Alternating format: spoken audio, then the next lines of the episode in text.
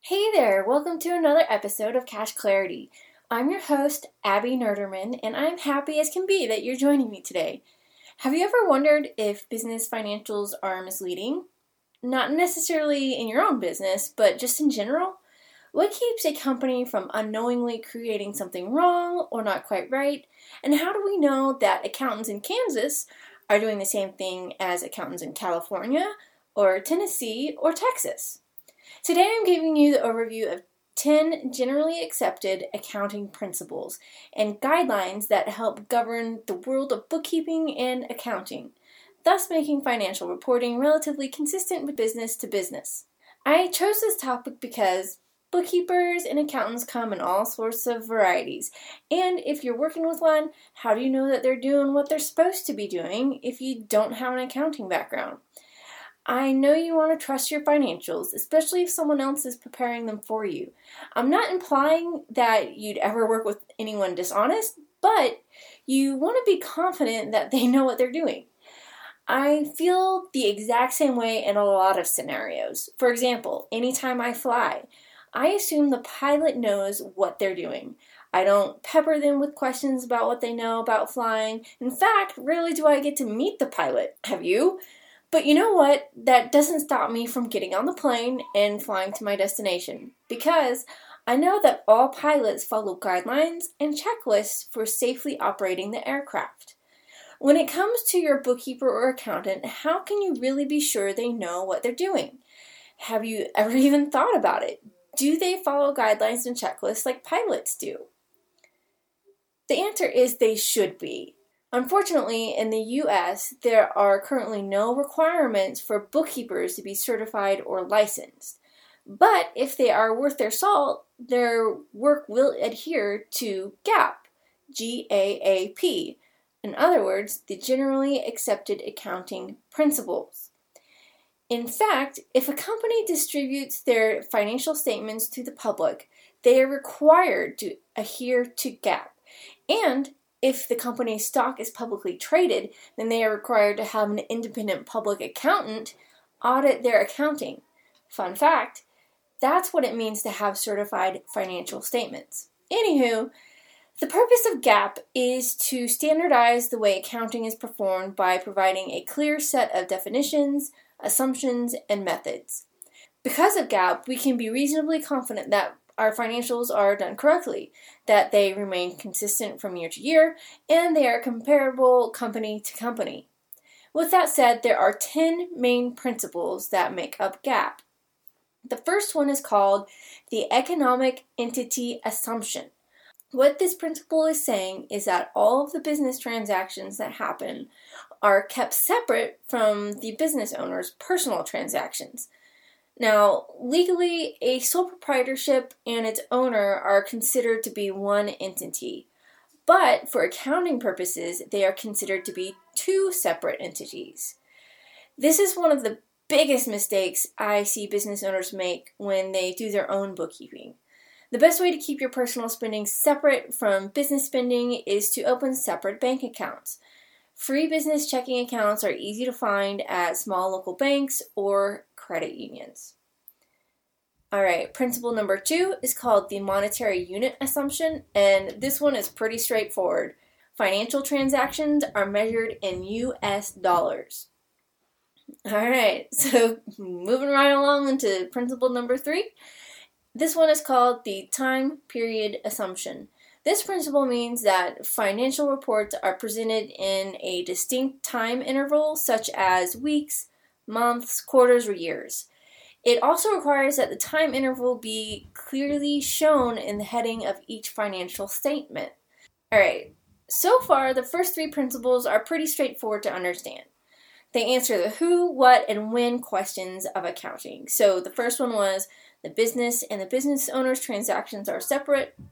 The second one was transactions are measured in US dollars. And the third one was reports are for a specific time span and clearly labeled. Now, let's go into the next one. This one is called the cost principle. And this principle essentially states that transactions are forever recorded at their original historical cost. Amounts are not adjusted for inflation, And any assets that you have on the books, those values are not adjusted for an increase or a decrease in value. Principle number five is called the full disclosure principle. If certain information is important to an investor or a lender using financial statements, that information should be disclosed within the statement or in the notes to the statement. If you were to look up financial statements for Apple or Disney or any other publicly traded company, you would notice numerous pages of footnotes attached to the financial reports. As an example, let's say a company is named in a lawsuit that demands a significant amount of money. When the financial statements are prepared, it might not be clear whether or not the company will be able to win the lawsuit or if maybe they're going to lose.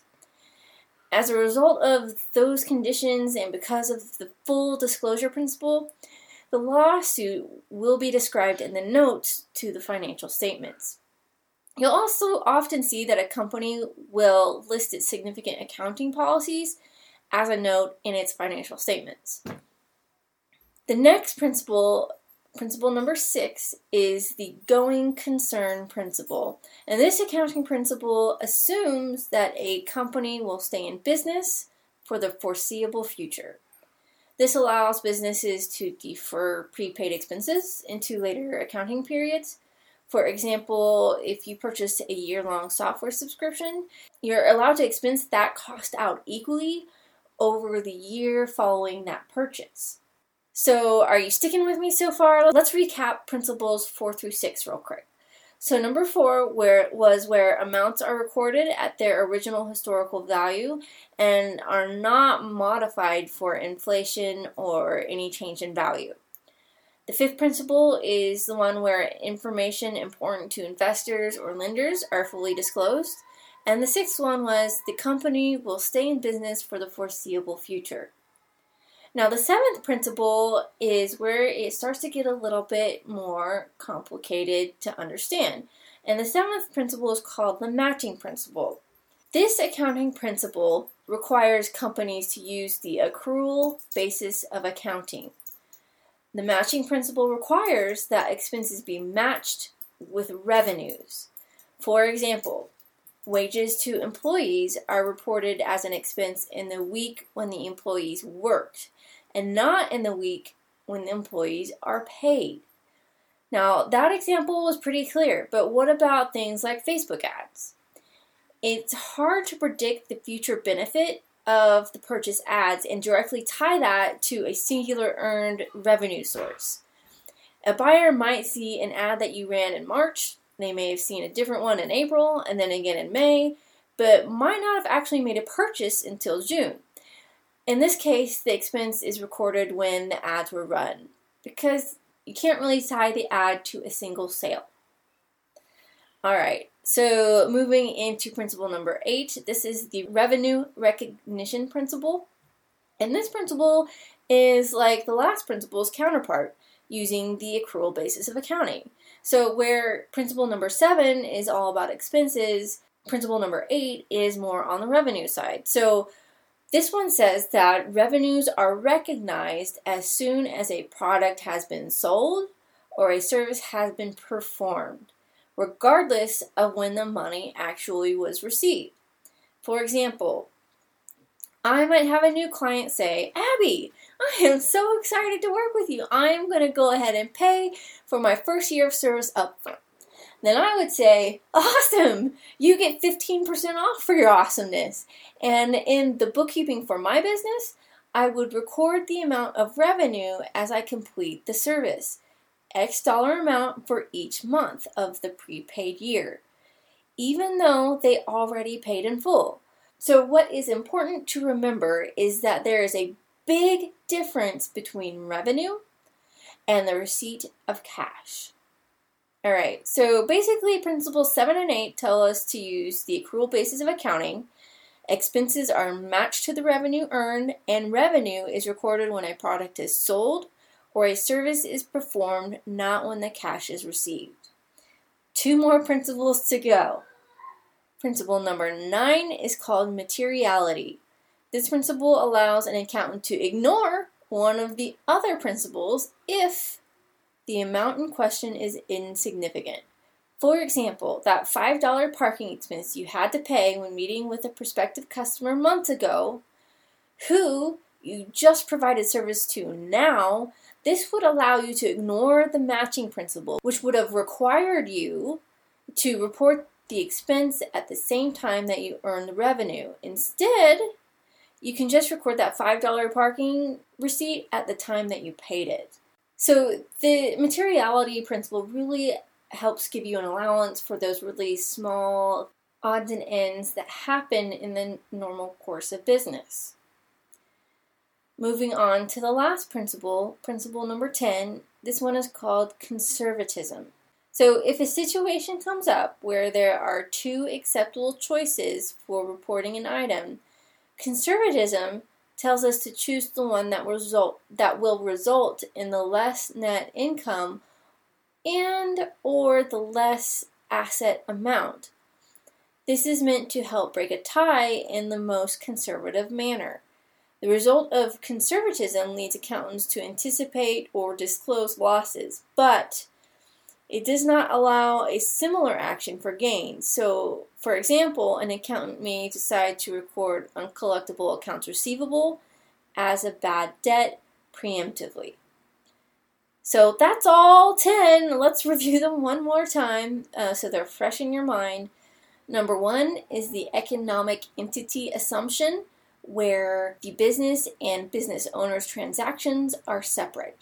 Number two is the monetary unit assumption, and this one is where the transactions are measured in US dollars.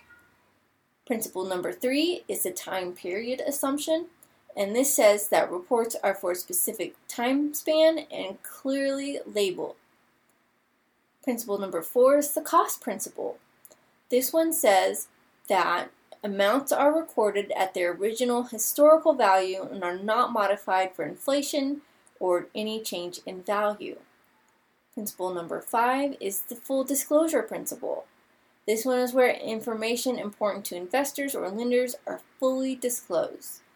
Principle number six is the going concern principle, and this is where the company will stay in business for the foreseeable future. Principles number seven and eight are the principles that tell us to use the accrual basis of accounting. So, principle number seven is the matching principle, and this one says that our expenses are matched to revenue earned. Principle number eight is the revenue recognition principle, and this one says that revenue is recorded when a product is sold or service is performed, not when the cash is received. Principle number nine is materiality. This one says that the other principles can be ignored if the amount in question is insignificant. And then the last principle is conservatism. When faced with a choice, use the most conservative, i.e., worst case scenario, option. So now I want you to go and make sure your financials adhere to at least the first four of these principles if you're doing the bookkeeping on your own. If you have a bookkeeper, have a chat with them and ask if your financials meet the GAAP standards. If you don't check in on this, and you don't have any guarantee that your financials will be consistent year to year, which could lead to a misinformation and eventually money losing decisions. Bookkeeping, when done correctly, will allow you to fully trust your numbers, which means you have the information you need to maximize your cash flow and make decisions that lead to a larger profit margin.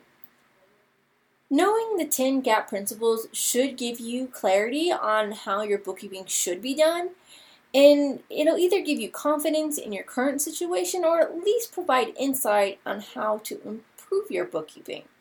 I hope you come back for the next episode because I am going to share all my best tips and tricks for collecting those pesky outstanding payments. Thank you so much for listening. If you like this episode, please subscribe to the show where you listen to podcasts.